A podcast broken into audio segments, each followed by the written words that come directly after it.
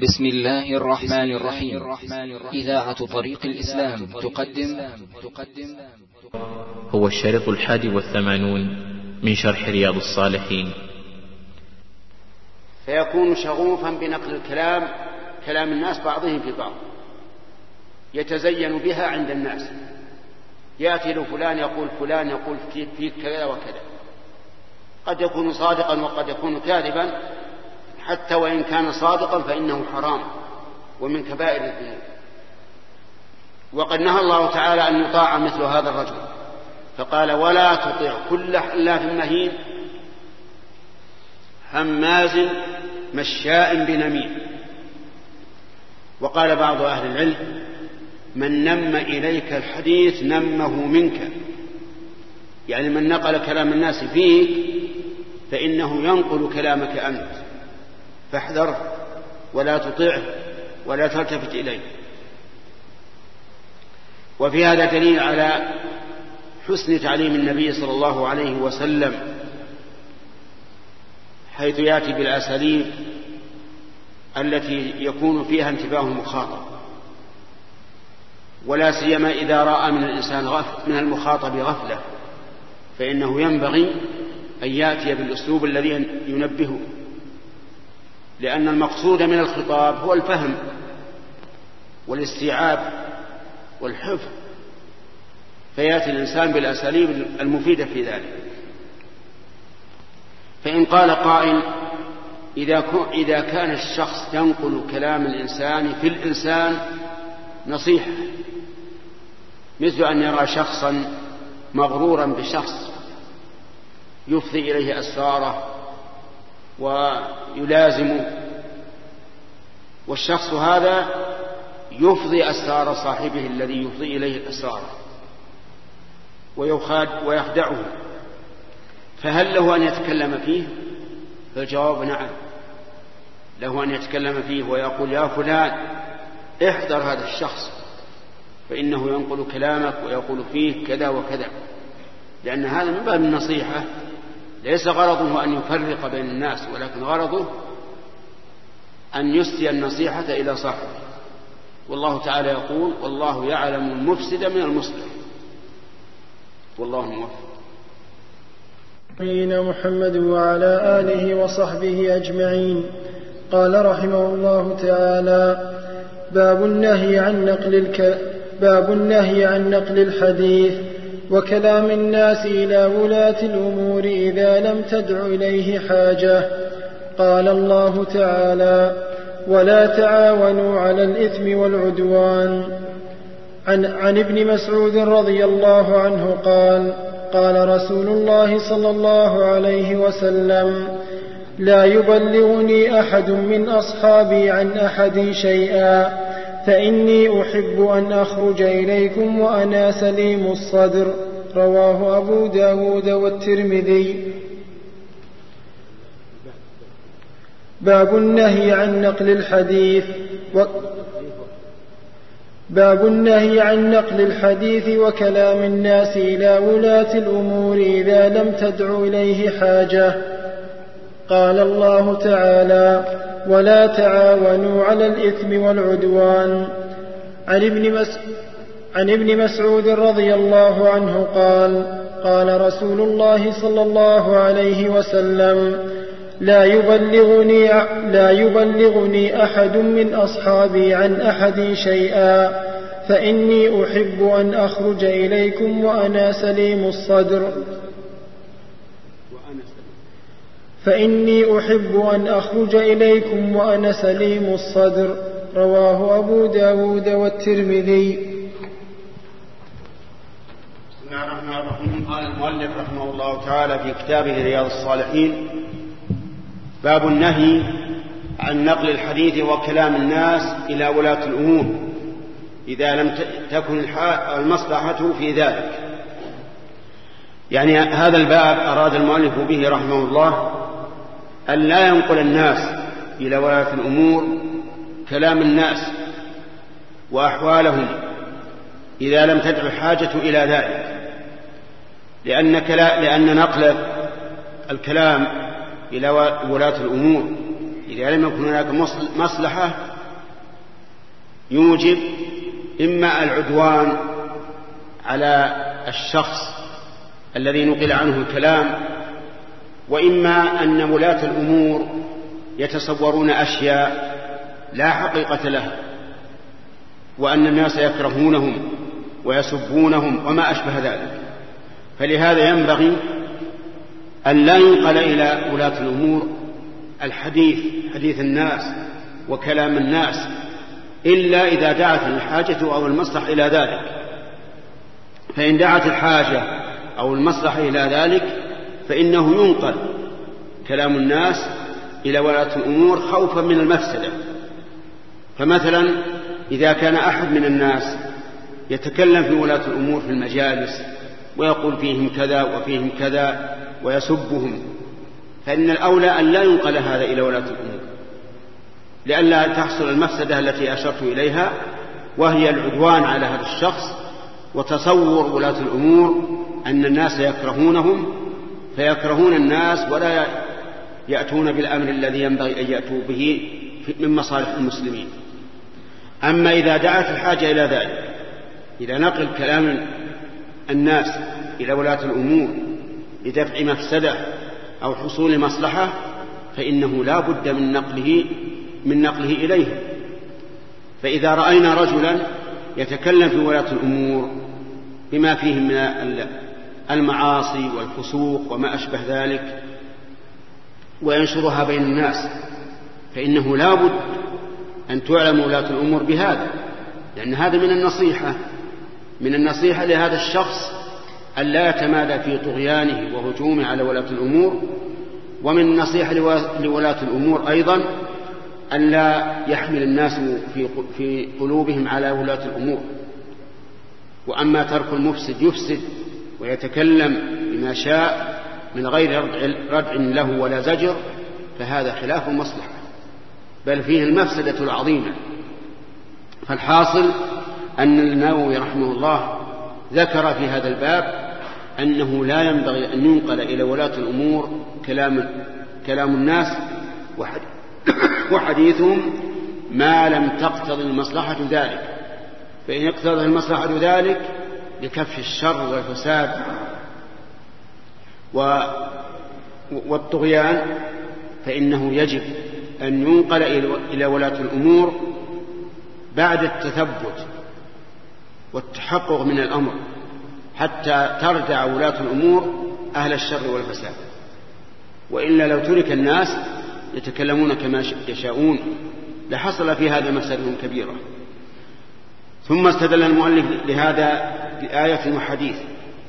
أما الآية فهي قوله تعالى ولا تعاونوا على الإثم والعدوان.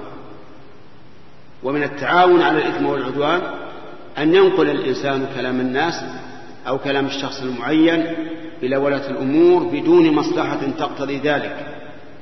فإن هذا قد يحصل به كما أشرنا عدوان من ولاة الأمور على الشخص بلا سبب شرعي. أما الحديث فهو حديث ابن مسعود رضي الله عنه أن النبي صلى الله عليه وسلم قال لا يبلغني أحد عن أحد شيئا. فإني أحب أن أخرج إليكم وأنا سليم الصدر. وهذا من حكمة الرسول عليه الصلاة والسلام.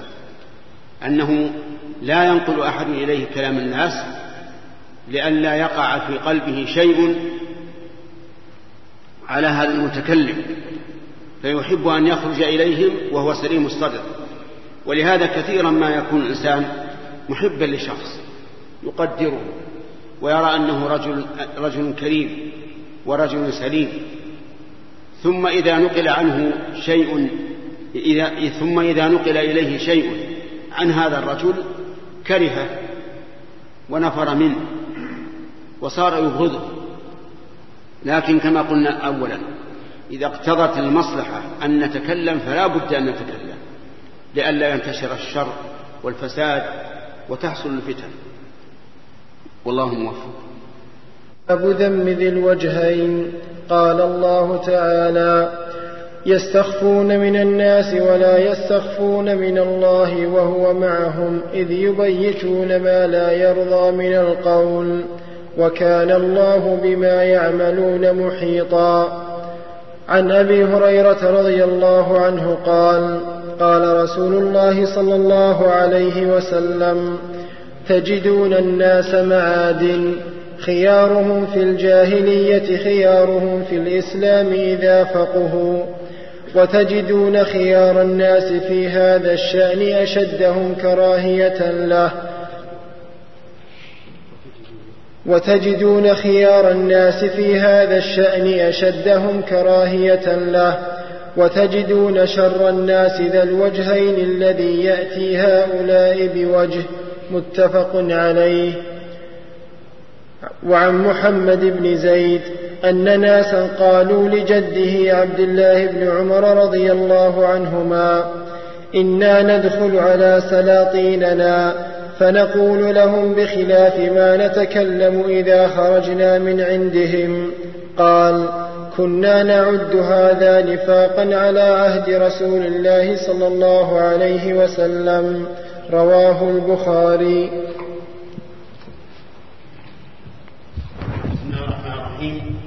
قال المؤلف النووي رحمه الله في كتابه رياض الصالحين باب ذم ذي الوجهين.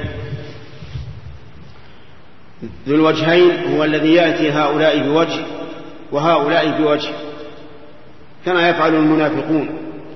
إذا لقوا الذين آمنوا قالوا آمنا وإذا خلوا إلى شياطينهم قالوا إنا معكم إنما نحن مستهزئون. وهذا يوجد في كثير من الناس والعياذ بالله وهو شعبة من النفاق.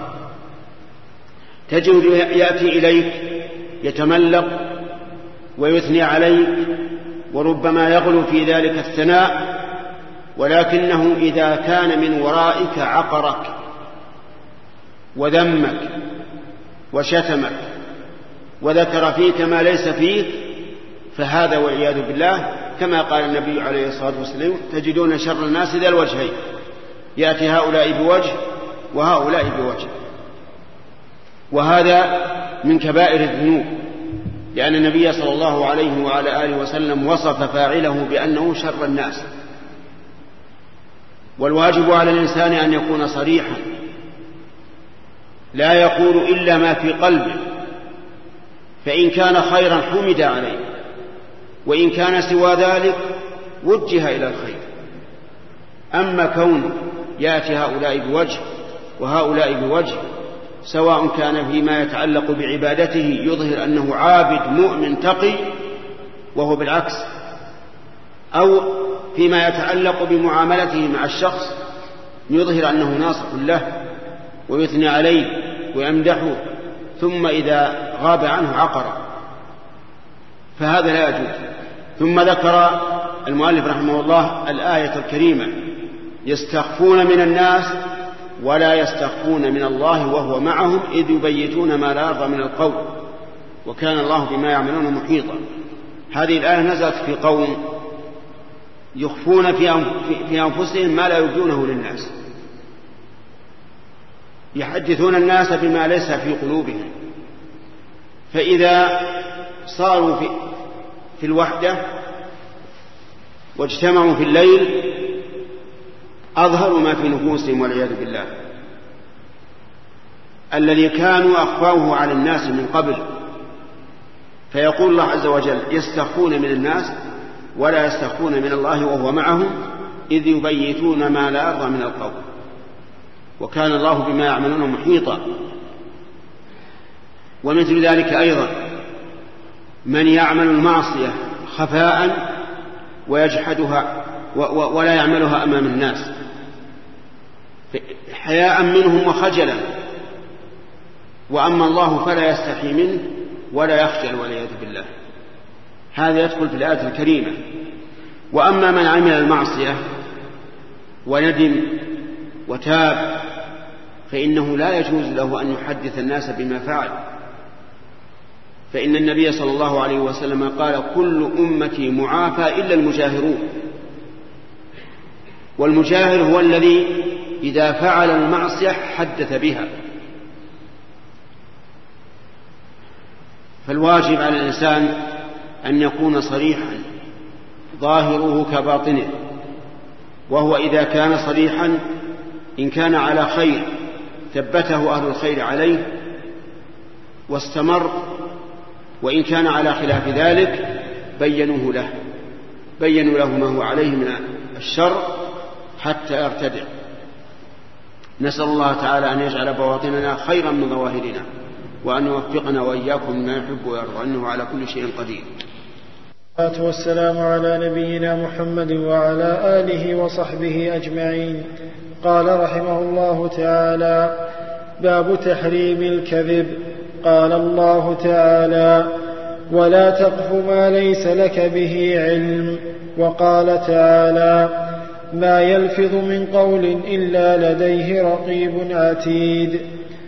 عن ابن مسعود رضي الله عنه قال قال رسول الله صلى الله عليه وسلم إن الصدق يهدي إلى البر وإن البر يهدي إلى الجنة وإن الرجل ليصدق حتى يكتب عند الله صديقا وإن الكذب يهدي إلى الفجور. وإن الفجور يهدي إلى النار وإن الرجل ليكذب حتى يكتب عند الله كذابا متفق عليه. وعن عبد الله بن بسم الله الرحمن الرحيم. قال الحافظ النووي رحمه الله في كتابه رياض الصالحين باب تحريم الكذب. الكذب هو أن يخبر الإنسان بخلاف الواقع. فيقول حصل كذا وهو كاذب أو قال فلان كذا وهو كاذب أو ما أشبه ذلك. فهو الإخبار بخلاف الواقع. واعلم أن الكذب أنواع. الأول الكذب على الله ورسوله وهذا أعظم أنواع الكذب. لقول الله تعالى ومن أظلم ممن افترى على الله كذبا ليضل الناس بغير علم إن الله لا يهدي القوم الظالمين. واللام في قوله ليضل الناس بغير علم اللام لام العاقبة وليست لام التعليل. فهي كقوله تعالى في موسى صلى الله عليه وسلم فالتقطه آل فرعون ليكون لهم عدوا وحزنا. وهم ما التقطوه لهذا؟ ولكن الله تعالى جعل العاقبة أن كان لهم عدوا وحزنا. وهكذا من افترى على الله كذبا فإن فإنه بافترائه يضل الناس بغير علم. والافتراء على الله نوعان. النوع الأول أن يقول قال الله كذا وهو يكذب. كاذب على الله ما قال الله شيئا. والثاني أن يفسر كلام الله بغير ما أراد الله. لأن المقصود من الكلام معناه. فإذا قال أراد الله بكذا كذا وكذا فهو كاذب على الله. شاهد على الله بما لم يرده الله عز وجل. لكن الثاني إذا كان عن اجتهاد عن اجتهاد سائغ وأخطأ في تفسير الآية فإن الله تعالى يعفو عنه. لأن الله قال وما جعل عليكم في الدين من حرج. وقال لا يكلف الله نفسا إلا وسعها. أما إذا تعمد أن يفسر كلام الله بغير ما أراد الله اتباعا لهواه أو إرضاء لمصالح أو ما أشبه ذلك فإنه كاذب على الله عز وجل. وهكذا من بعده الكذب على رسول الله صلى الله عليه وسلم. بأن يقول قال رسول الله كذا ولم يقله لكن كذب عليه. وكذلك أيضا إذا فسر حديث رسول الله صلى الله عليه وسلم بغير معناه فقد كذب على رسول الله صلى الله عليه وعلى آله وسلم. وقد قال النبي صلى الله عليه وسلم من كذب علي متعمدا فليتبوأ مقعده من النار. المعنى أن من كذب على الرسول صلى الله عليه وعلى آله وسلم متعمدا فقد تبوأ مقعده من النار وسكن في مقعده من النار والعياذ بالله. فهذان النوعان من الكذب هما أشد أنواع الكذب الكذب على الله والكذب على رسول الله صلى الله عليه وسلم. وأكثر الناس كذبا على رسول الله هم الرافضة. الشيعة فإنه لا يوجد في طوائف أهل البدع أحد أكثر منهم كذبا على رسول الله صلى الله عليه وعلى آله وسلم. كما نص على هذا علماء مصطلح الحديث رحمهم الله لما تكلموا على الحديث الموضوع قالوا إن أكثر من يكذب على الرسول هم الرافضة. وهذا شيء مشاهد معلوم لمن تتبع كتبهم أما القسم الثاني من الكذب فهو الكذب على الناس. والكذب على الناس نوعان أيضا. كذب يظهر الإنسان فيه أنه من أهل الخير والصلاح والتقى والإيمان وهو ليس كذلك بل هو من أهل الكفر والطغيان والعياذ بالله. فهذا هو النفاق. النفاق الأكبر الذين قال الله فيهم ومن الناس من يقول آمنا بالله واليوم الآخر وما هم بمؤمنين. ولكنهم يقولون بألسنتهم ويحلفون على الكذب وهم يعلمون.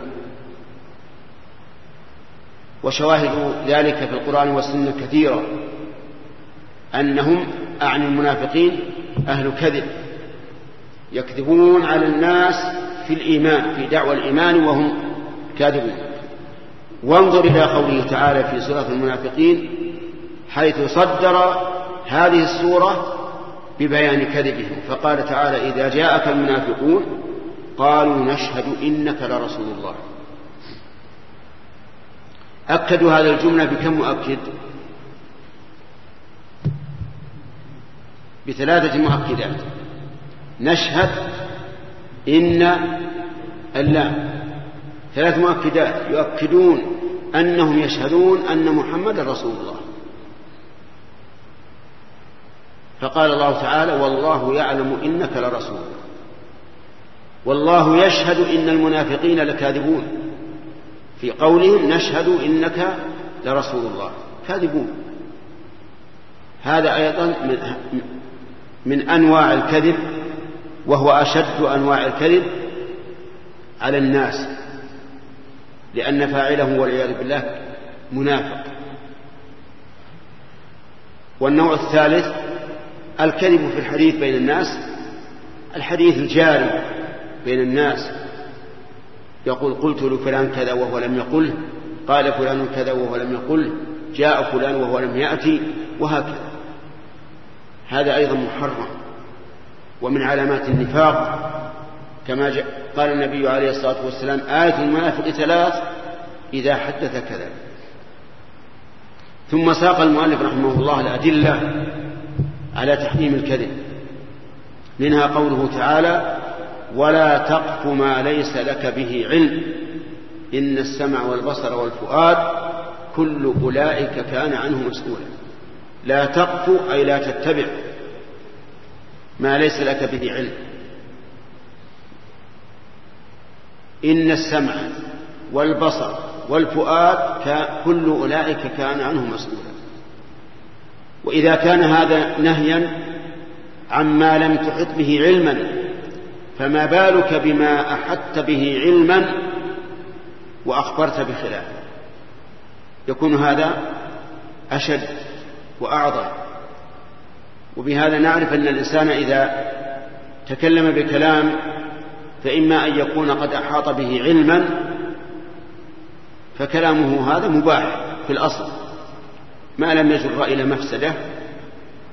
الثاني أن يقوى ما يعلم أن الأمر بخلافه فهذا كذب واضح صريح. والثالث أن يقوى ما, لم يحط به علما ولا يعلم أن الأمر بخلافه. فهذا أيضا منهي عنه ولا تقف ما ليس لك به علم. فينهى أن يتكلم الإنسان في أمرين في حالين. الحالة الأولى أن يعلم أن الأمر بخلاف ما تكلم به والثانية أن يتكلم بأمر لا يعلم. فهذا كله منهي عنه. أما إذا تكلم بما يعلم فهذا أمر لا بأس به. وذكر الآية الأخرى ما يلفظ من قول إلا لديه رقيب عتيد من قول نكرة في سياق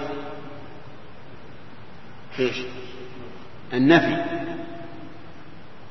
ومؤكدة مؤكد عمومها بمن؟ ما يلفظ من قول إلا لديه رقيب عتيد أي قول تقوله عندك رقيب. عتيد يعني حاضر. مراقب يكتب ما تقول.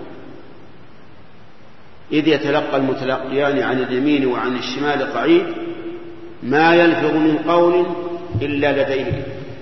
رقيب عتيد. أم يحسبون أنا لا نسمع سرهم ونجواهم؟ بلى يعني نسمع سرهم ونجواهم ورسلنا لديهم يكتبون. ما أعظم الأمر. كل كلمة تخرج منك مكتوبة.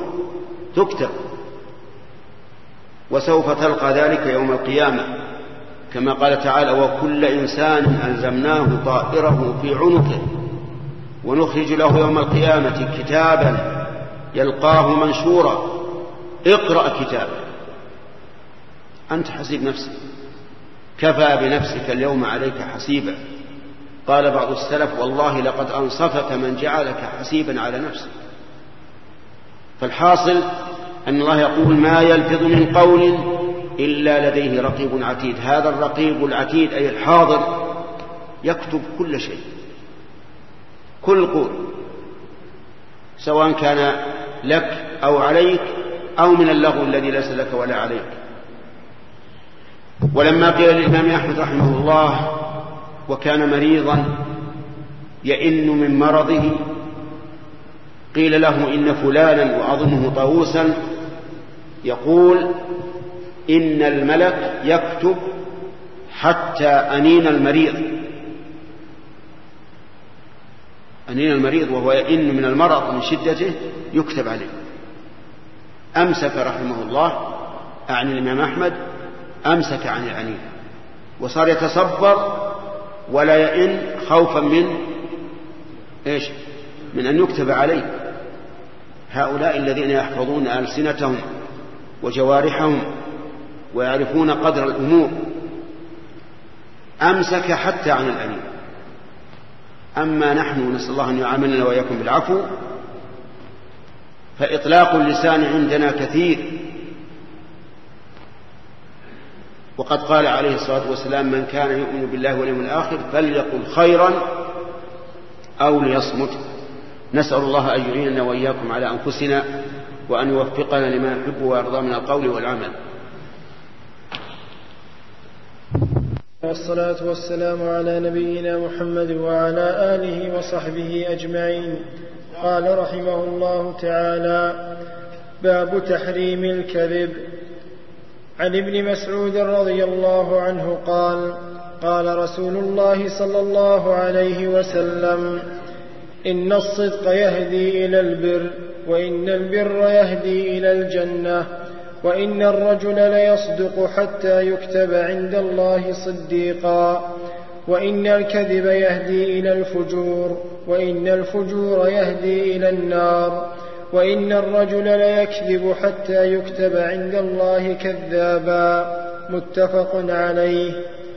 وعن عبد الله بن عمرو بن العاص رضي الله عنهما أن النبي صلى الله عليه وسلم قال أربع من كن فيه كان منافقا خالصا. وعن عبد الله بن عمرو بن العاص رضي الله عنهما أن النبي صلى الله عليه وسلم قال أربع من كن فيه كان منافقا خالصا. ومن كانت فيه خصلة منهن كانت فيه خصلة من نفاق حتى يدعها. إذا أتمن خان وإذا حدث كذب وإذا عاهد غدر وإذا خاصم فجر. متفق عليه. بسم الله الرحمن الرحيم. سبق لنا الكلام على الآيتين اللتين ذكرهما المؤلف رحمه الله. في صدر هذا الباب. باب تحريم باب تحريم الكذب. ثم ذكر الحديث منها حديث عبد الله بن عباس مسعود رضي الله عنه أن النبي صلى الله عليه وسلم قال إياكم والكذب فإن الكذب يهدي إلى الفجور وإن الفجور يهدي إلى النار. ولا يزال الرجل يكذب ويتحرى الكذب حتى يكتب عند الله كذابا. وعليكم بالصدق فإن الصدق يهدي إلى البر وإن البر يهدي إلى الجنة. ولا يزال الرجل يصدق ويتحرى الصدق حتى يكتب عند الله صديقا.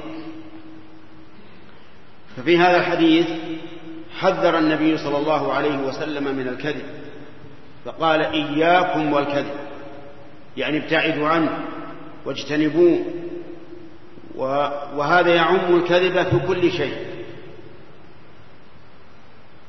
ولا يصح قول من قال إن الكذب إذا لم يتضمن ضررا على الغير فلا بأس به فإن هذا قول باطل لأن النصوص ليس فيها هذا القيد. النصوص تحذر من الكذب مطلقا. ثم بين الرسول عليه الصلاة والسلام أن الكذب يهدي إلى الفجور. يعني إذا كذب الرجل في حديثه فإنه لا يزال به الأمر حتى يصل به إلى الفجور والعياذ بالله. وهو الخروج عن الطاعة والتمرد والعصيان والفجور يهدي إلى النار. قال الله تعالى كلا إن كتاب الفجار لفي سجين وما أدراك ما سجين كتاب مرقوم ويل يومئذ للمكذبين. الذين يكذبون بيوم الدين. ثم حث على الصدق. نعم ثم قال ولا يزال الرجل يكذب ويتحرى الكذب حتى يكتب عند الله كذابا والعياذ بالله. أي من الكذابين؟ لأن الكذب نسأل الله لنا ولكم السلامة منه ومن سائر الآثام إذا اعتاده الإنسان صار يكذب في كل شيء. وصدق عليه وصف المبالغة فكتب عند الله كذابا وإذا وأما الصدق فحث عليه النبي صلى الله عليه وعلى آله وسلم قال عليكم بالصدق. إذا حدثتم فاصدقوا فإن الصدق يهدي إلى البر. وإن البر يهدي إلى الجنة. قال الله تعالى كلا إن كتاب الأبرار لفي عليين. وما أدراك ما عليون كتاب مرقوم يشهده المقربون. فإذا صدق الإنسان وعود لسانه الصدق هداه إلى البر. والبر يهدي, يهدي إلى الجنة يعني يوصل إليها. ولا يزال الرجل يصدق ويتحرى الصدق حتى يكتب عند الله صديقا. والصديقية منزلة عالية هي التي تلي منزلة, منزلة النبوة كما قال الله تعالى ومن يطع الله والرسول فأولئك مع الذين أنعم الله عليهم من النبيين والصديقين والشهداء والصالحين وحسن أولئك رفيقا. واعلم أن الكذب يتضاعف جرمه بحسب ما يؤدي إليه. فالكذب في المعاملات أشد من الكذب في مجرد الأخبار. فإذا صار الرجل يكذب في بيعه وشرائه وأخذه وعطائه صار هذا أشد. لأنه إذا كذب في البيع والشراء فإن فإنه يمحق تمحق بركة بيعه. قال النبي صلى الله عليه وسلم البيعان بالخيار فإن صدقا وبينا بورك لهما في بيعهما وإن كذبا وكتما محقت بركة بيعهما. وما ترتب على الكذب في البيع والشراء من زيادة في الثمن أو زيادة في المبيع فإنه سحت والعياذ بالله. لأنه مبني على الكذب والكذب باطل وما بني على الباطل فهو باطل. كذلك الكذب في وصف السلعة. يقول الإنسان مثل هذه السلعة فيها كذا كذا وكذا من الصفات المرغوبة وهو كاذب. فهذا أيضا من أكل المال بالباطل. ومن ذلك ما يفعله بائع السيارات تحت الميكروفون كما يقولون. يعطي الإنسان سيارته هذا الدلال تحت الميكروفون وهو يدري إن فيها العيب الفلاني. ثم يقول عند عرضها للبيع, للبيع كل عيب فيها. ولا يبين العيب الحقيقي. فهذا فهذا حرام. لا يجوز. إذا كان البائع يعلم العيب لكن كتمه وقال للمشتري اصبر في كل عيب هذا حرام. إذا كان يعلم أن فيها عيبا. أما إذا كان لا يعلم لكنه يخشى أن يكون فيها عيب لا يطلع عليه فلا بأس. أن أن يطلب البراءة من كل عيب مجهول. والله موفق.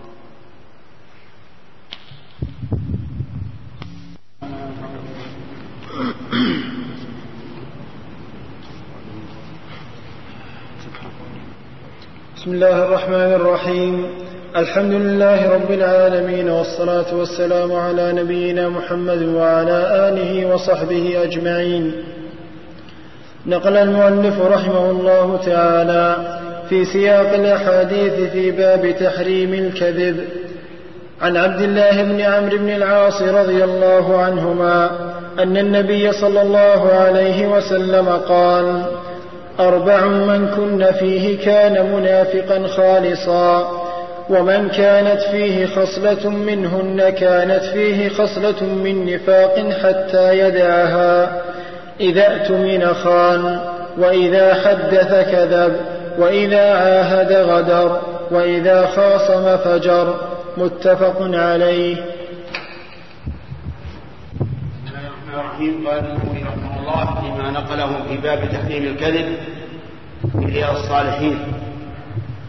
عن عبد الله بن عامر بن عاص رضي الله عنهما أن النبي صلى الله عليه وعلى آله وسلم قال أربع من كن فيه كان منافقا خالصا. ومن كان فيه خصلة منهن كان فيه خصلة من النفاق حتى يدعها قوله أربع من كن فيه أي من اتصف بهن كان منافقا خالصا لأنه أتى بجميع الأعمال التي يتصف بها المنافقون والعياذ بالله. والمراد بالنفاق هنا النفاق العملي الذي الذي يكون عليه أهل النفاق العقدي وليس نفاق الاعتقاد لأن نفاق الاعتقاد نفاق كفر والعياذ بالله وهو الذي يظهر الإسلام ويبطن الكفر. أما هؤلاء الذين يتصفون بهذه الصفات فإنهم يؤمنون بالله واليوم الآخر إيمانا حقيقيا ولكنهم يستعملون هذه هذه الصفات وفيها شيء من النفاق. أولا قال إذا اؤتمن خان إذا أتمنه الإنسان على شيء خانه فمثلا إذا أعطي وديعة وقيل له خذ هذه احفظها دراهم أو ساعة أو قلم أو متاع أو غير ذلك. يخون فيها يستعملها لنفسه أو أو يتركها فلا يحفظها في مكانها أو يخبر بها من يتسلط عليه ويأخذها المهم أن لا يؤدي الأمانة فيها. كذلك إذا تمن على حديث سري وقيل له لا تخبر أحدا ذهب يخبر قال لي فلان قال لي فلان. وبعض الناس والعياذ بالله يبتلى بحب الظهور والشهرة. إذا ائتمنه أحد من ولاة الأمور أو من كبراء القوم ووجهائهم ذهب يتحدث. قال لي الأمير كذا قال لي الوزير كذا قال لي الشيخ كذا. يتجمل عند الناس بأنه ممن يحادثه الكبراء والشرفاء. وهذا من خيانة الأمانة والعياذ بالله. ومن ذلك أيضا الأمانات في الولايات. يكون الإنسان وليا على يتيم على ماله وعلى حضانته وتأديبه فلا, فلا يقوم بالواجب. يهمل ماله وربما يستقرضه لنفسه ولا يدري هل يستطيع الوفاء فيما بعد أم لا. و ولا يقربه بالتي أحسن. هذا أيضا من خيانة الأمانة. ومن ذلك أيضا أن الإنسان لا يقوم بواجب التربية في أهله وأولاده. وقد ائتمنهم الله عليه فقال جل وعلا يا أيها الذين آمنوا قوا أنفسكم وأهليكم نارا وقودها الناس والحجارة. ولم يجعل الله لك سلطانا عليهم إلا ليسألك عنهم يوم القيامة. حتى تتمنى أنك لم أنك لم يكن بينك وبينهم صلة. قال الله تعالى يوم يفر المرء من أخيه وأمه وأبيه وصاحبته وبنيه لكل امرئ منهم يومئذ شأن يغنيه. ومن خيانة الأمانة أن يكون الإنسان إماما للناس يصلي بهم الجمعة والجماعات فلا يقوم بالواجب. تجده مرة يتقدم ومرة يتأخر ومرة يطيل بهم إطالة غير مشروعة ومرة لا يطمئن في صلاته ولا يهتم بما وراءه هذا من خيانة الأمانة. والمهم أن خيانة الأمانة تكون في جميع الأحوال في الأمانات في المعاملات في الأخلاق في كل شيء. وإذا إذا أتمن خان وإذا حدث كذب هذا الشاهد إذا حدث الناس بالحديث قال فلان أو حصل كذا أو لم يحصل يكذب. هذا من من علامات النفاق. ومن الناس من يبتلى بهذا الأمر. فتجده يكذب على الناس يمزح عليهم ليورطهم فإذا تورطوا قال أنا أمزح. سبحان الله تكذب على الناس تمزح عليهم تورطهم. ومن الناس من يبتلي بالكذب لأجل أن يضحك الحاضرين. وقد قال النبي عليه الصلاة والسلام ويل لمن حدث فكذب ليضحك به القوم ويل له ثم ويل له. وقد سبق أن أعظم الكذب الكذب على الله ورسوله صلى الله عليه وعلى آله وسلم. ثم الكذب على العلماء.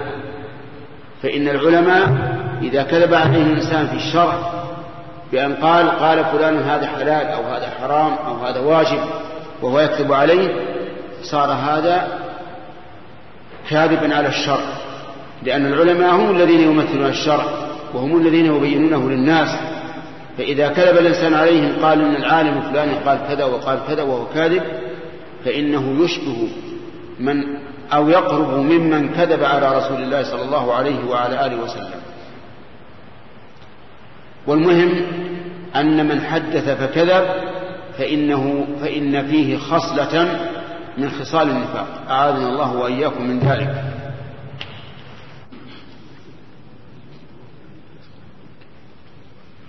بسم الله الرحمن الرحيم. الحمد لله رب العالمين والصلاة والسلام على نبينا محمد وعلى آله وصحبه أجمعين.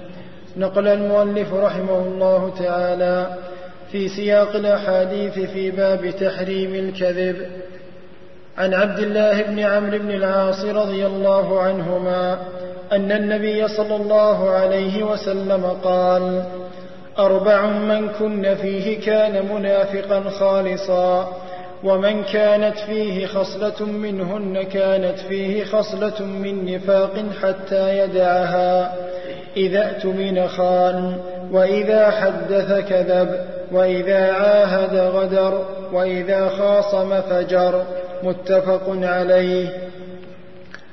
وعن ابن عباس رضي الله عنهما عن النبي صلى الله عليه وسلم قال من تحلم بحلم لم يره كلف أن يعقد بين شعيرتين ولن يفعل. من, من تحلم بحلم لم يره كلف أن يعقد بين شعيرتين ولن يفعل. ومن استمع إلى حديث قوم وهم له كارهون.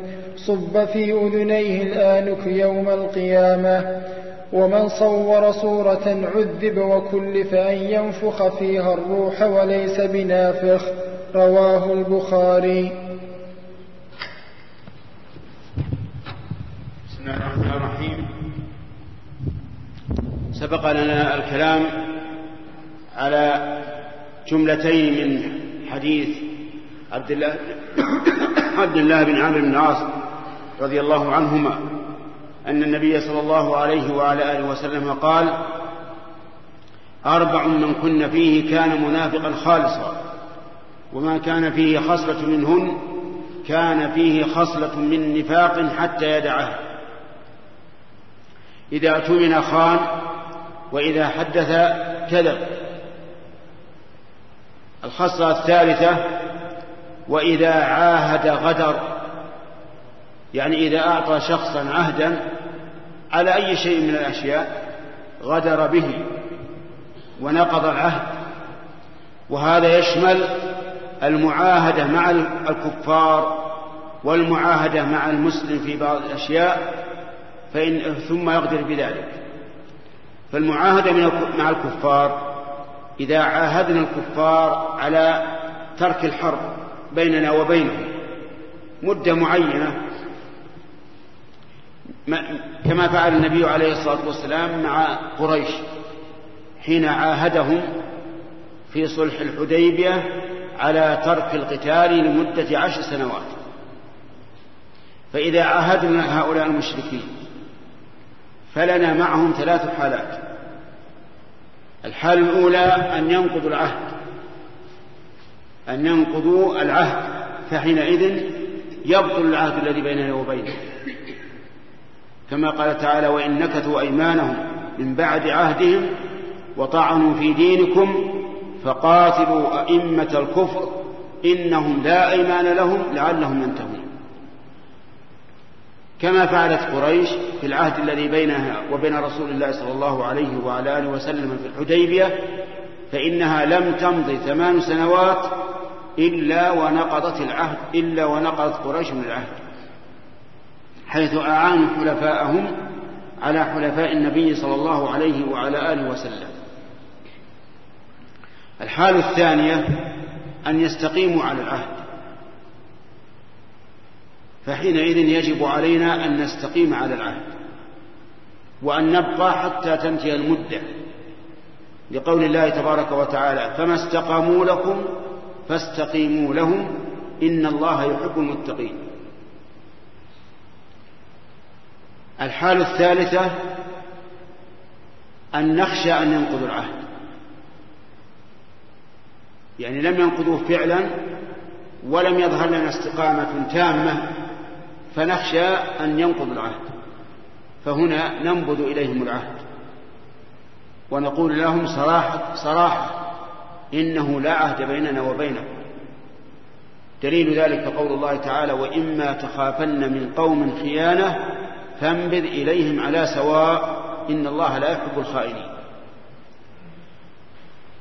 أما العهود التي بين المسلمين بأن تعاهد شخصا على أن تفعل كذا أو أن لا, أو أن لا تفعل أو على أن تكتم سره أو ما أشبه ذلك فيجب الوفاء به. يجب وجوبا. واختلف العلماء رحمهم الله فيما إذا وعدت شخصا موعدا.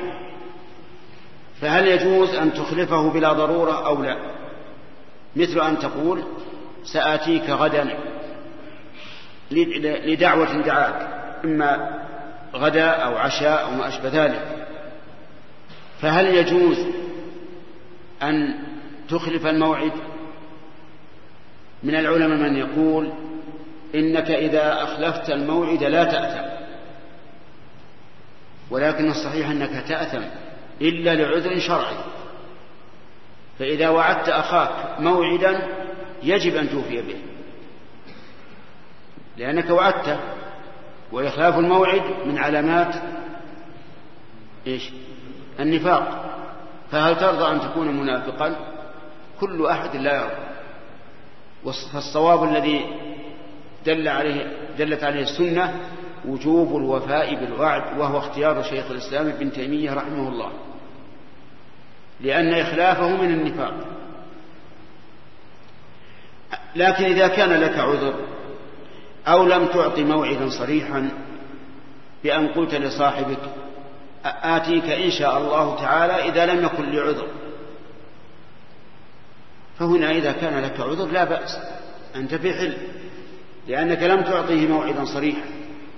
وكذلك أيضا إذا أخلفت لعذر مثل أن تذهب أن يكون آه، تمام الوعد يحتاج إلى سيارة مثلا وخرجت وتعطلت السيارة ولم تتمكن من الوصول إليه في موعده فإن هذا عذر لا شك تعذر به.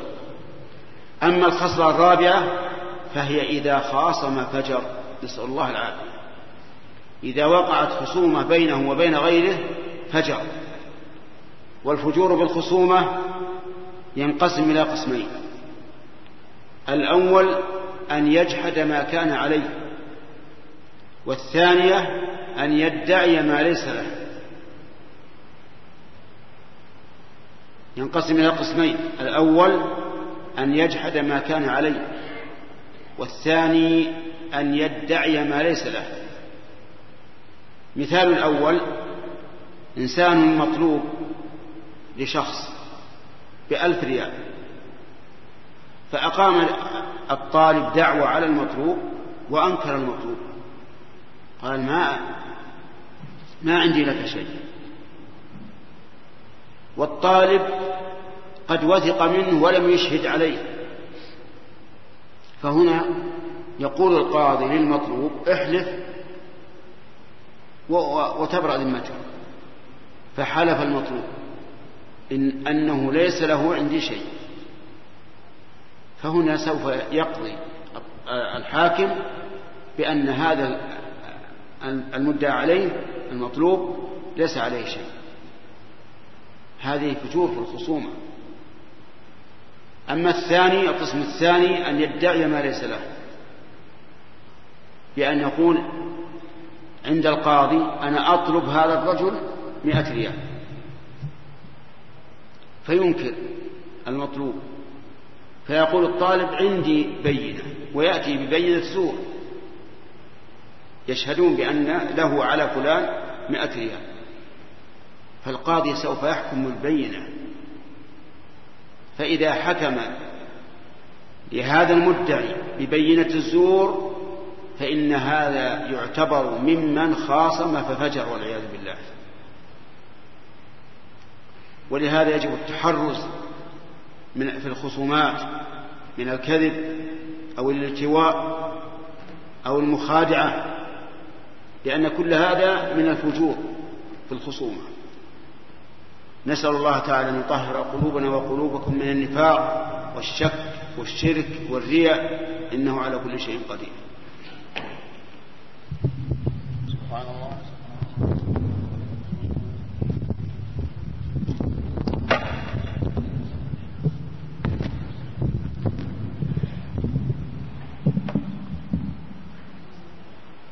بسم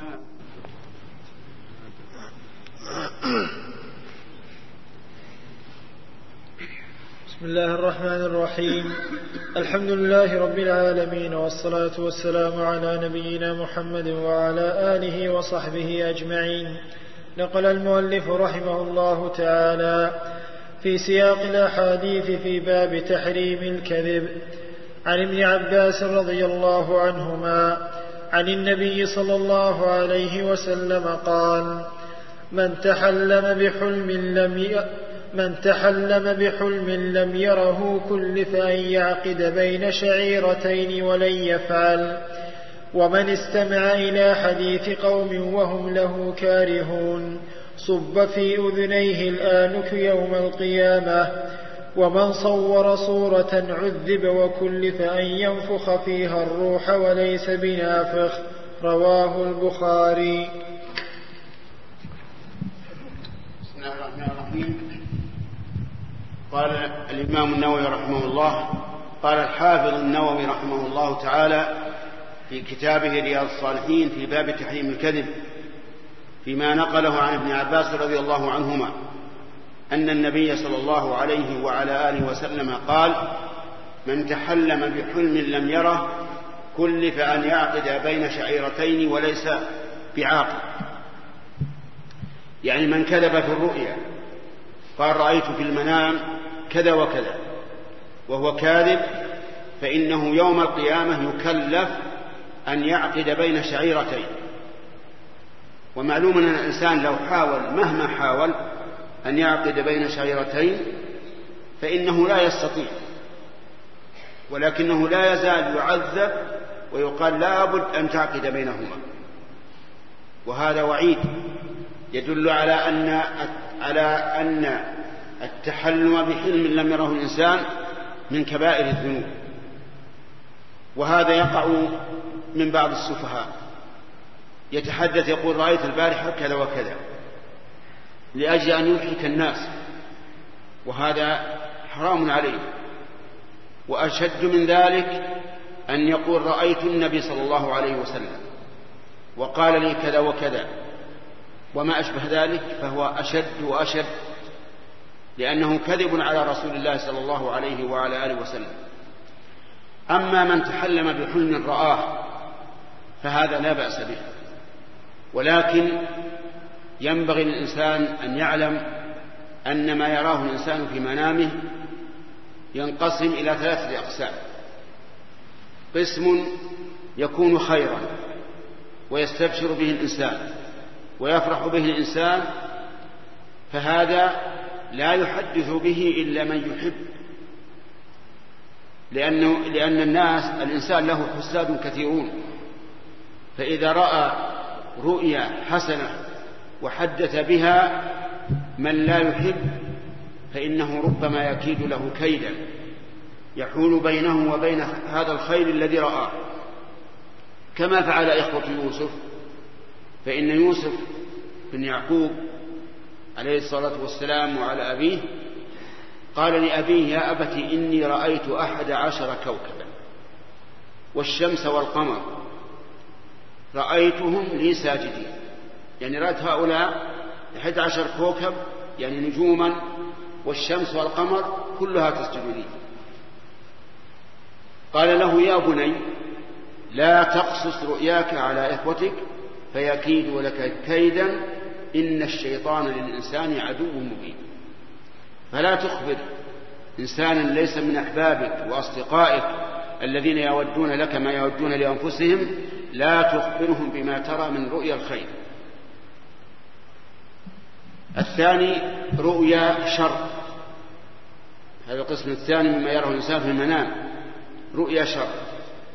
تزعج وتخوف فهذه لا تخبر بها أحدا أبدا. لا صديقا ولا عدوا. وإذا قمت من منامك فاتفل عن يسارك ثلاثا. وقل أعوذ بالله من شر الشيطان ومن شر ما رأيت. وإن كنت تريد أن تواصل النوم فنم على الجنب الآخر. الذي رأيت على الجنب الآخر يعني لا على الجنب الذي رأيت فيه ما تكره. فإنها لا تضرك. فمن رأى ما يكره يعمل ما يلي. أولا يتفل إن استيقظ يتفل عن يساره ثلاث مرات ويقول أعوذ بالله من شر الشيطان ومن شر ما رأيت. إن أراد أن يواصل النوم ينام على الجنب الثاني. إذا قام فلا يخبر بها أحدا لأن ذلك لا يضر. فإذا فعل هذا فإن ذلك لا يضره بإذن الله. وكان الصحابة يرون الرؤيا تمرضهم. وتقلقهم فلما حدثهم النبي صلى الله عليه وعلى آله وسلم بهذا الحديث فعلوا ما, ما أرشدهم إليه واستراحوا. وكثير من الناس مبتلى يبحث عن الشر لنفسه يرى الرؤيا يكرهها ثم يحاول أن يقصها على الناس ليؤولوها له أو ليعبروها له وهذا غلط. إذا رأيت الرؤيا تكرهها فهذا عندك دواء من أحسن الأدوية بل هو أحسن الأدوية علمك إياه رسول الله صلى الله عليه وعلى آله وسلم. القسم الثالث رؤيا أضغاث أحلام. ليس لها رأس ولا قدم. يرى الإنسان أشياء متناقضة ويرى أشياء غريبة. هذه لا تحدث بها أحدا ولا تهتم بها. وقد حدث رجل إلى رسول الله صلى الله عليه وسلم حديثا. قال يا رسول الله رأيت في المنام أني أن رجلا قد قطع رأسي قطع رأسي فذهب الرأس شاردا فذهبت وراءه لاحقا له فقال له النبي عليه الصلاة والسلام لا تحدث الناس بما يتلاعب به الشيطان بك الشيطان في منامك. هذه من الشيطان. يقطع راسك ويشرد وتلحقه هذه ما لها أصل ما لها رأس. فمثل هذه الأشياء لا تهتم بها ولا تحدث بها أحد. أما من رأى الرسول عليه الصلاة والسلام فإذا رأى الرسول على الوصف المعروف الذي وصف في السيرة النبوية ورآه على هيئة حسنة فهذا يدل على خير لهذا الراعي وأنه قد تأسى به أسوة حسنة.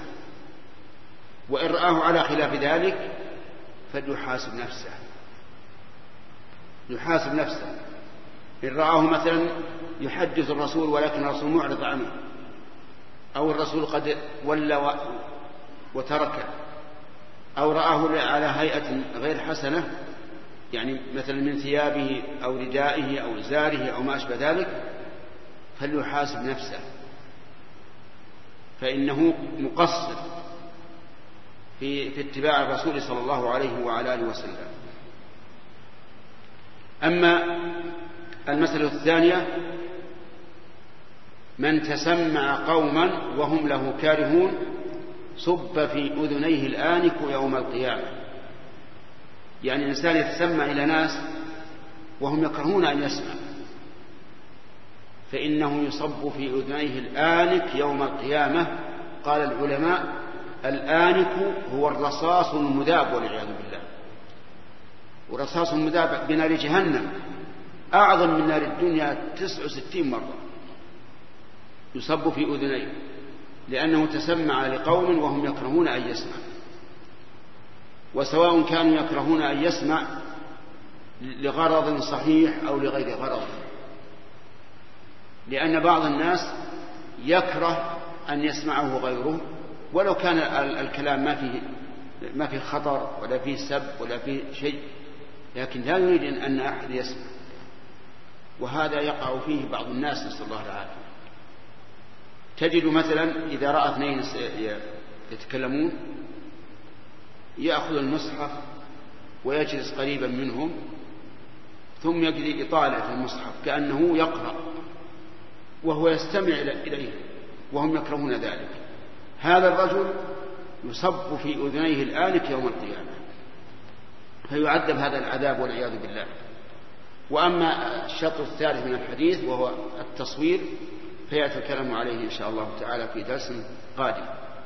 والله بسم الله الرحمن الرحيم. الحمد لله رب العالمين والصلاة والسلام على نبينا محمد وعلى آله وصحبه أجمعين. نقل المؤلف رحمه الله تعالى في سياق الأحاديث في باب تحريم الكذب. عن ابن عباس رضي الله عنهما عن النبي صلى الله عليه وسلم قال من تحلم بحلم لم يره كلف أن يعقد بين شعيرتين ولن يفعل. ومن استمع إلى حديث قوم وهم له كارهون. صب في أذنيه الانك يوم القيامة. ومن صور صورة عذب وكلف أن ينفخ فيها الروح وليس بنافخ. رواه البخاري. بسم الله الرحمن الرحيم. سبق الكلام على أول حديث عبد الله بن عباس رضي الله عنهما على جملتين منه. الجملة الأولى من تحلم بحلم لم يره والثانية من استمع إلى قوم وهم له كارهون أما الثالثة فهو من صور صورة فإنه يكلف أن ينفخ بها أن ينفخ فيها الروح وليس بنافخ واعلم أن الصور تنقسم إلى قسمين. صور مجسمة بأن يصنع الإنسان تمثالا على صورة إنسان أو حيوان. فهذا محرم سواء أراده لشيء لغرض محرم أو لغرض مباح. مجرد هذا التصوير محرم بل هو من كبائر الذنوب. لأن النبي صلى الله عليه وسلم لعن المصورين. وبين أن أشد الناس عذابا يوم القيامة الذين يظاهرون بخلق الله.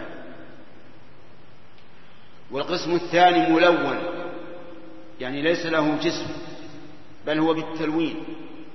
فهذا قد اختلف العلماء فيه فمنهم من أجازه وقال لا بأس به إلا إذا قصد به غرض محرم مثل أن يقصد به التعظيم تعظيم المصور فإنه يخشى إذا طال بالناس زمن أن يعبدوا كما جرى لقوم نوح فيما يذكر أنهم صوروا صور رجال صالحين ثم عبدوها لما طال الزمن. وقال بعض العلماء إنه لا بأس به. إذا كان ملونا واستدلوا بحديث زيد بن خالد وفيه إلا رقما في ثوب. إلا رقما في ثوب. قالوا هذا يدل على هذا مستثنى.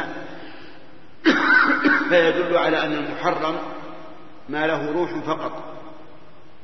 ولكن الراجح الراجح الذي عليه جمهور العلماء أنه لا فرق بين المجسم وبين الملون الذي يكون بالرقم.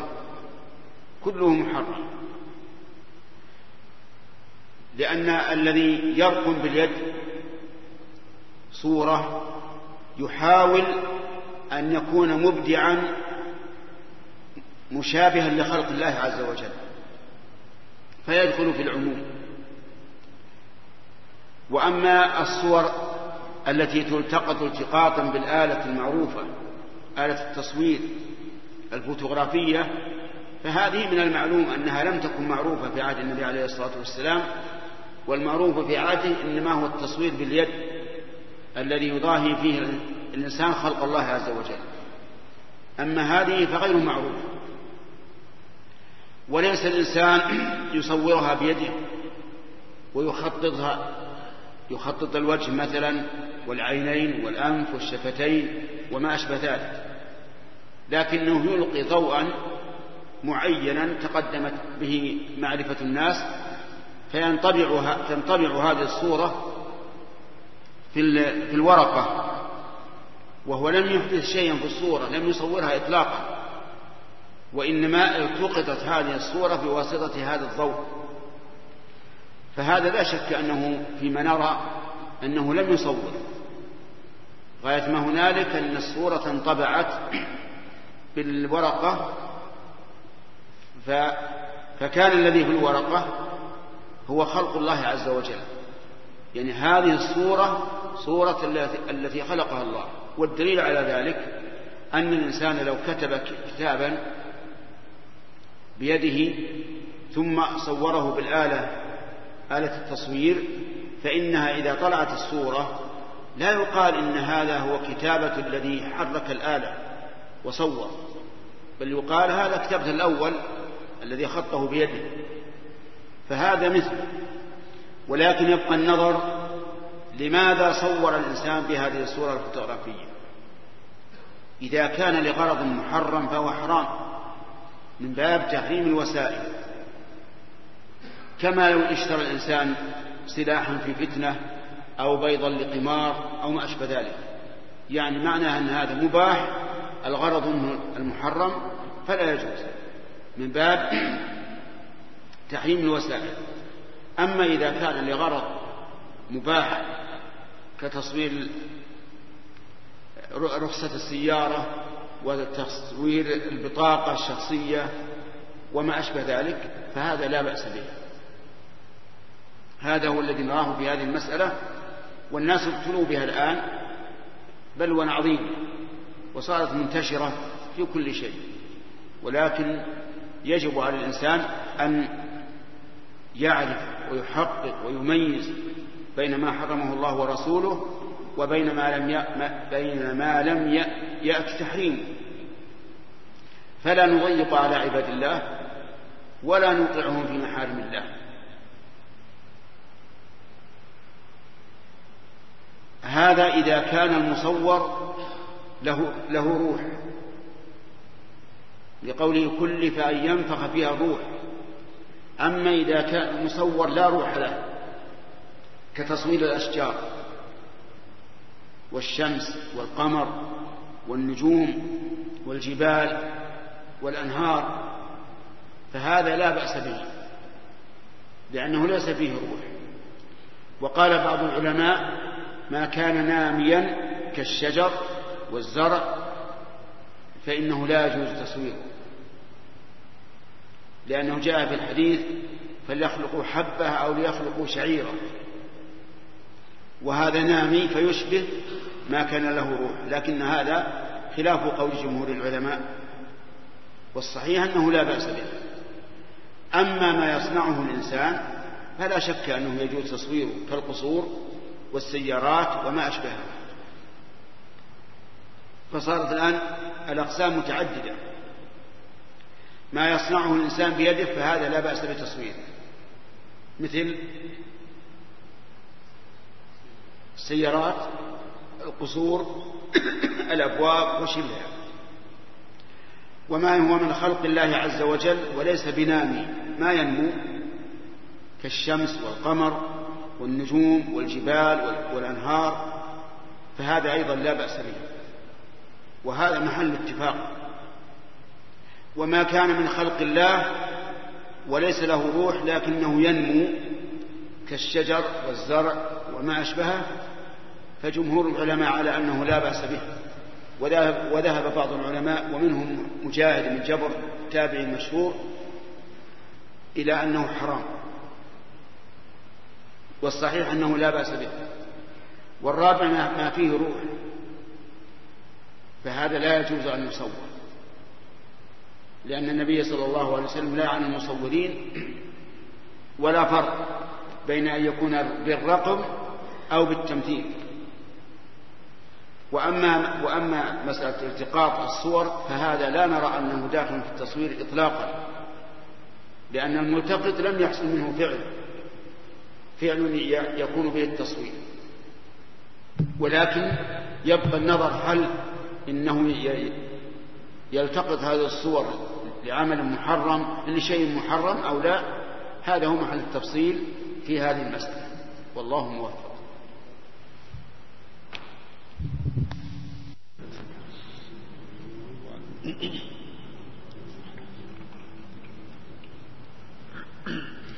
بسم الله الرحمن الرحيم. الحمد لله رب العالمين والصلاة والسلام على نبينا محمد وعلى آله وصحبه أجمعين. قال رحمه الله تعالى باب, باب بيان ما يجوز من الكذب. اعلم أن الكذب وإن كان أصله محرما فيجوز في بعض الأحوال بشروط قد, أو قد أوضحتها في كتاب الأذكار. ومختصر ذلك أن الكلام وسيلة إلى المقاصد فكل مقصود محمود يمكن تحصيله بغير الكذب بغير الكذب يحرم الكذب يحرم الكذب فيه. وإن لم يمكن تحصيله إلا بالكذب جاز الكذب. ثم إن, ثم إن كان تحصيل ذلك المقصود مباحا كان الكذب مباحا. وإن كان واجبا كان الكذب واجبا. فإذا اختفى فإذا اختفى مسلم من ظالم يريد قتله أو أخذ ماله. فإذا اختفى مسلم من ظالم يريد قتله أو أخذ ماله. وسئل إنسان عنه وجب الكذب بإخفائه. وكذا لو كان عنده وديعة وأراد ظالم أخذها وجب الكذب بإخفائها والأحوط في هذا كله أن يوري ومعنى التورية أن يقصد بعبارته مقصودا صحيحا ليس هو كاذب بالنسبة إليه وإن كان ليس هو كاذبا بالنسبة إليه وإن كان كاذبا في ظاهر اللفظ وإن كان كاذبا في ظاهر اللفظ وبالنسبة إلى ما يفهمه المخاطب ولو ترك التورية وأطلق عبارة الكذب فليس بحرام في هذا الحال. واستدل العلماء بجواز الكذب في هذا الحال بحديث أم, كلثوم رضي الله عنها. أنها سمعت رسول الله صلى الله عليه وسلم يقول ليس الكذاب الذي يصلح بين الناس فينمي خيرا أو يقول خيرا. متفق عليه. زاد مسلم في رواية قالت أم كلثوم ولم أسمعه يرخص في شيء مما يقول الناس إلا في ثلاث تعني الحرب والإصلاح بين الناس. وحديث الرجل امرأته وحديث المرأة زوجها. بسم الله الرحمن الرحيم. سبق لنا أن الكذب محرم وأن منه ما هو كبيرة من كبائر الذنوب كالكذب على الله ورسوله. ذكر المؤلف في هذا الباب أن الكذب يجوز أحيانا إذا كان لمصلحة كبيرة عظيمة. وأنه قد يجب الكذب إذا كان فيه دفع مضرة وظلم. مثال ذلك في دفع المضرة والظلم أن يكون شخص ظالم يريد أن يقتل شخصا معصوما فيختفي هذا الشخص المعصوم عن الظالم وأنت تعلم مكانه تدري أين هو. فسألك هذا الظالم الذي يريد قتله بغير حق أين فلان؟ هل فلان في هذا فتقول لا ليس فلانا ليس فلان في هذا وأن تدري أنه فيه فهذا لا بأس به بل هو واجب لإنقاذ المعصوم من الهلكة فإن إنقاذ المعصوم من الهلكة واجب وما لا يتم الواجب إلا به فهو واجب. ولكن الأفضل أن توري يعني تنوي معنى صحيحا ليس فيه كذب وإن كان ظاهر اللفظ أنه كذب. فتقول مثلا إذا قال هذا الظالم فلان في هذا تقول ليس في هذا وتشير إلى شيء معين ليس فيه. كما يذكر أن الإمام أحمد رحمه الله جاءه رجل يسأل عن أحد التلاميذ. أين فلان؟ فقال الإمام أحمد ليس فلان ها هنا. وما يصنع فلان ها هنا؟ ويلمس يده. يعني ليس في يدي. وما يصنع في يدي. هذا توبية. فإذا قيل مثلا إذا جاءك هذا الظالم الذي يريد أن يقتل هذا الشخص بغير حق وقال فلان هذا هل فلان ها هنا؟ تقول لا. وتلمس يدك. بيدك الأخرى يعني ليس في يدك. أو إنسان مثلا ألح عليك بشيء وأنت لا تريد أن تعطيه لأنه يفسد المال فتقول والله ما بيدي شيء. ويدك ليس فيها شيء ليس فيها دراهم ولا ولا غيره. تقول ليس في يدي شيء وأنت صادق وهو يفهم أنه ليس عندك شيء.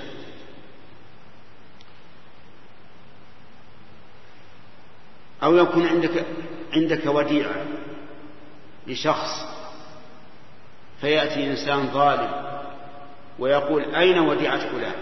يعني إنسان حط عندك أمانة دراهم قال احفظها لي. فجاء شخص ظالم يريد أن يأخذ هذه الدراهم.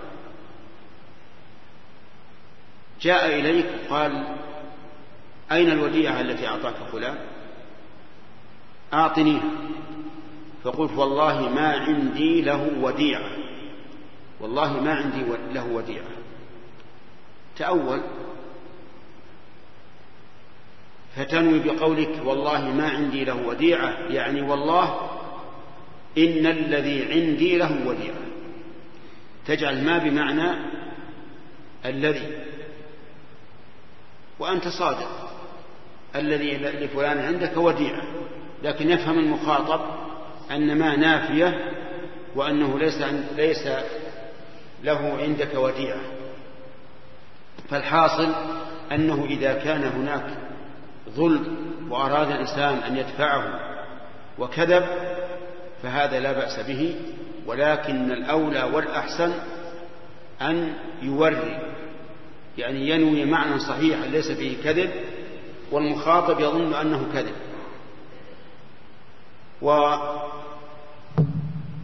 وكذلك أيضا إذا كان لمصلحة كبيرة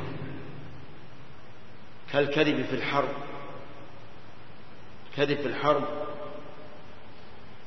لا بأس به لأن فيه مصلحة كبيرة مثل أن تأتي عيون العدو يعني جواسيس يعني جواسيسة يسألون يقول مثلا هل الجيش كبير وهل معه عدة وهل هو قوي؟ تقول نعم الجيش الكبير وعظيم ومعه عدة. ولو كنت كاذبا هذا لا بأس به لأن فيه مصلحة كبيرة وهي إلقاء الرعب في قلوب الأعداء. وكذلك الإصلاح بين الناس. يأتيك شخص قد ذكر له أن شخصا آخر يغتابه ويسبه فيأتي إليك ويقول سمعت أن فلانا قال في كذا وكذا فتقول أبدا ما قال فيك شيء. هذا هذا لا بأس به لأن فيه إصلاحا بين الناس. كذلك أيضا من المصلحة حديث الرجل زوجته وحديث المرأة زوجها فيما يوجب الإلفة والمودة مثل أن يقول لها أنت عندي غالية أنت أنت أحب إلي من سائر النساء وما أشبه ذلك وإن كان كاذبا لكن من أجل إلقاء المودة والمصلحة تقتضي هكذا فالمهم أن الكذب يجب إذا كان لإنقاذ معصوم من هلكة أو حماية مال معصوم من تلف. ويباح إذا كان في مصلحة مصلحة عظيمة. ومع ذلك فالأولى أن يوري أن يجعل الكلام تورية حتى يسلم من الكذب. والله موفق.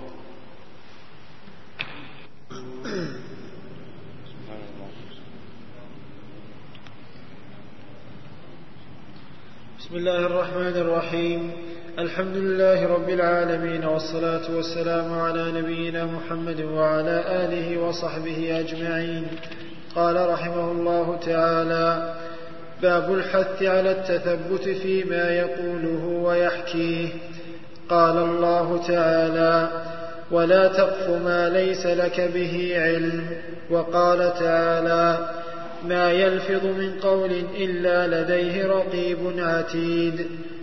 عن أبي هريرة رضي الله عنه أن النبي صلى الله عليه وسلم قال كفى بالمرء كذبا أن يحدث بكل ما سمع. رواه مسلم. وعن سمرة رضي الله عنه قال قال رسول الله صلى الله عليه وسلم من حدث عني بحديث يرى أنه كذب فهو أحد الكاذبين. رواه مسلم. وعن أسماء رضي الله عنها أن امرأة قالت يا رسول الله إن لي ضرة فهل علي جناح إن تشبعت من زوجي غير الذي يعطيني؟ فقال النبي صلى الله عليه وسلم المتشبع بما لم يعط كلابس ثوبي زور متفق عليه.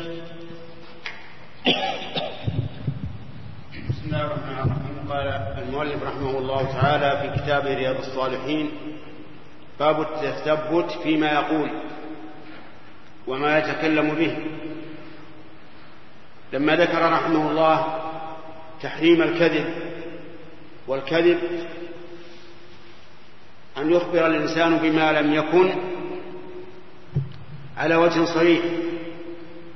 أعقبه بهذا الباب.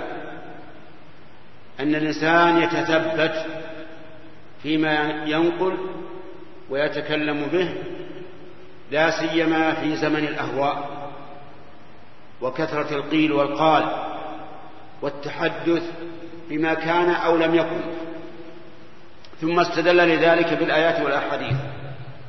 قال الله تبارك وتعالى ولا تقف ما ليس لك به علم. لا تقف يعني لا تتبع ما ليس لك به علم.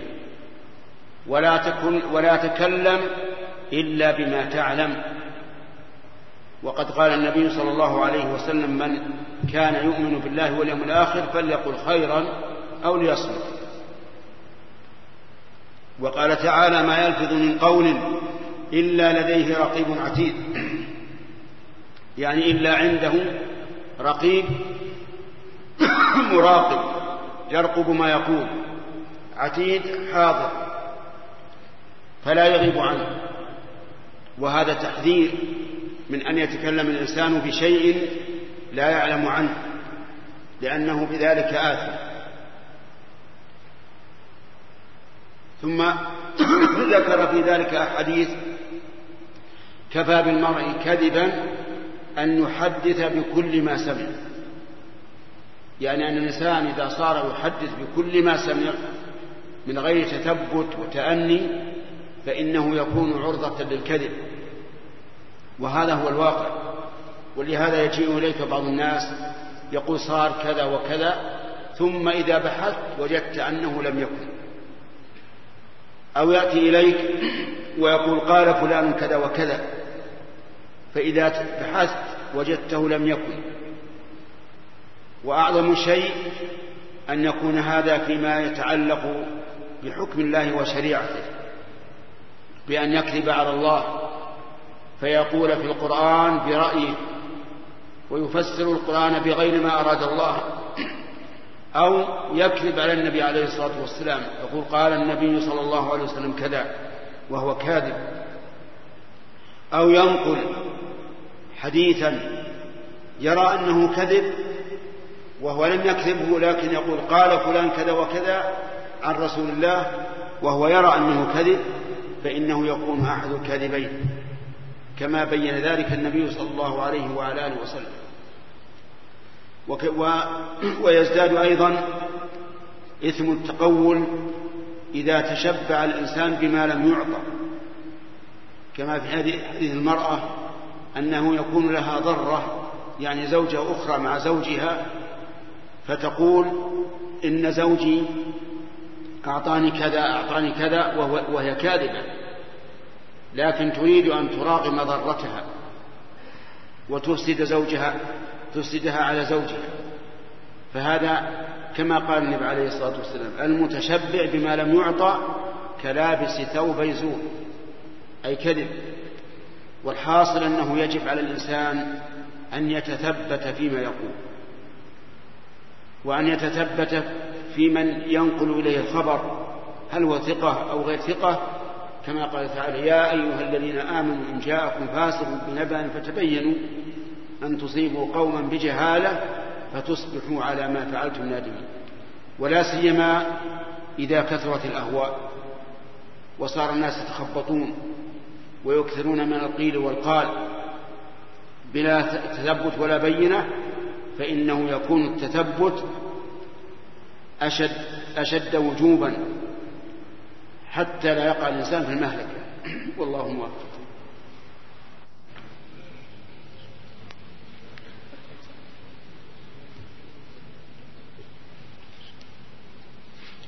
بسم الله الرحمن الرحيم.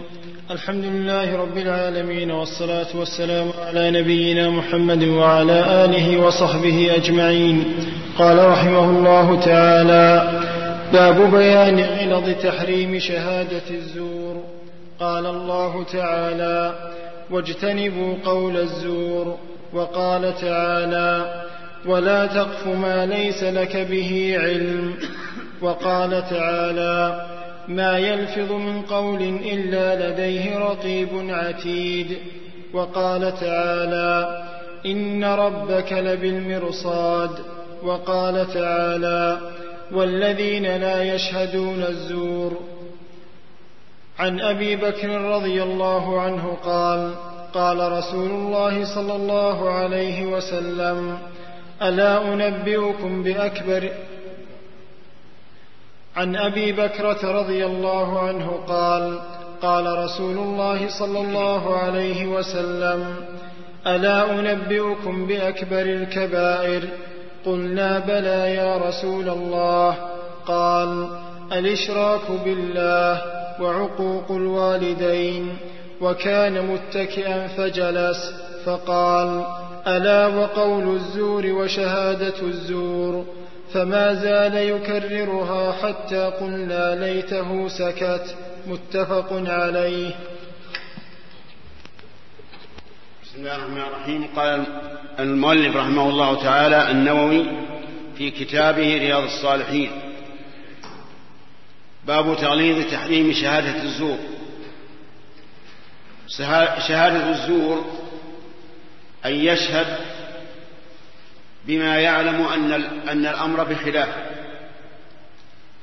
أو يشهد بما لا يعلم أن الأمر بخلافه أو بوفاقه أو يشهد بما يعلم أن الأمر على وفاقه لكنه على صفة غير الواقع. هذه ثلاثة أحوال وكلها حرام. لا يحل للإنسان أن يشهد إلا بما علم على الوجه الذي علمه. فإن شهد بما يعلم أن الأمر بخلاف مثل أن يشهد لفلان مثل أن يشهد لفلان بأنه يطلب فلانا كذا وكذا وهو يعلم أنه كاذب. فإن هذا والعياذ بالله شهادة زور ومثل أن يشهد لفلان أنه فقير يستحق الزكاة وهو يعلم أنه غني. ومثل ما يفعله بعض الناس عند الحكومة يشهد بأن فلان له عائلة عدد أفرادها كذا وكذا وهو يعلم أنه كاذب. والأمثلة على هذا كثيرة ويظن هذا المسكين الذي شهد بشهادة الزور يظن أنه نافع لأخيه. وأنه بار به والواقع أنه ظالم لنفسه وظالم لأخيه. أما كونه ظالما لنفسه فظاهر لأنه أثم وأتى كبيرة من كبائر الذنوب. وأما كونه ظالما لأخيه فلأنه أعطاه ما لا يستحق وجعله يأكل المال بالباطل. وقد قال النبي صلى الله عليه وعلى آله وسلم انصر أخاك ظالما أو مظلوما. قالوا يا رسول الله هذا المظلوم كيف نصر الظالم؟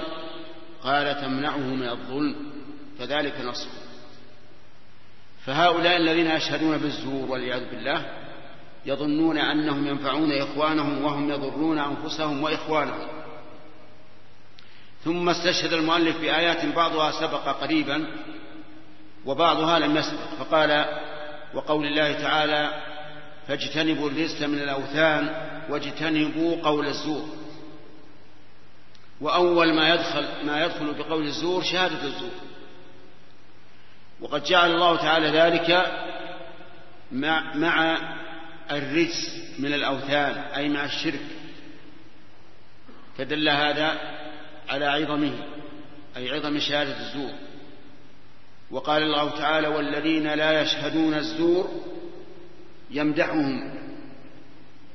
وإذا كان هؤلاء مدحوا بعدم شهود الزور فأولى أن يمدحوا إذا لم يشهد الزور إذا لم لم يقول الزور.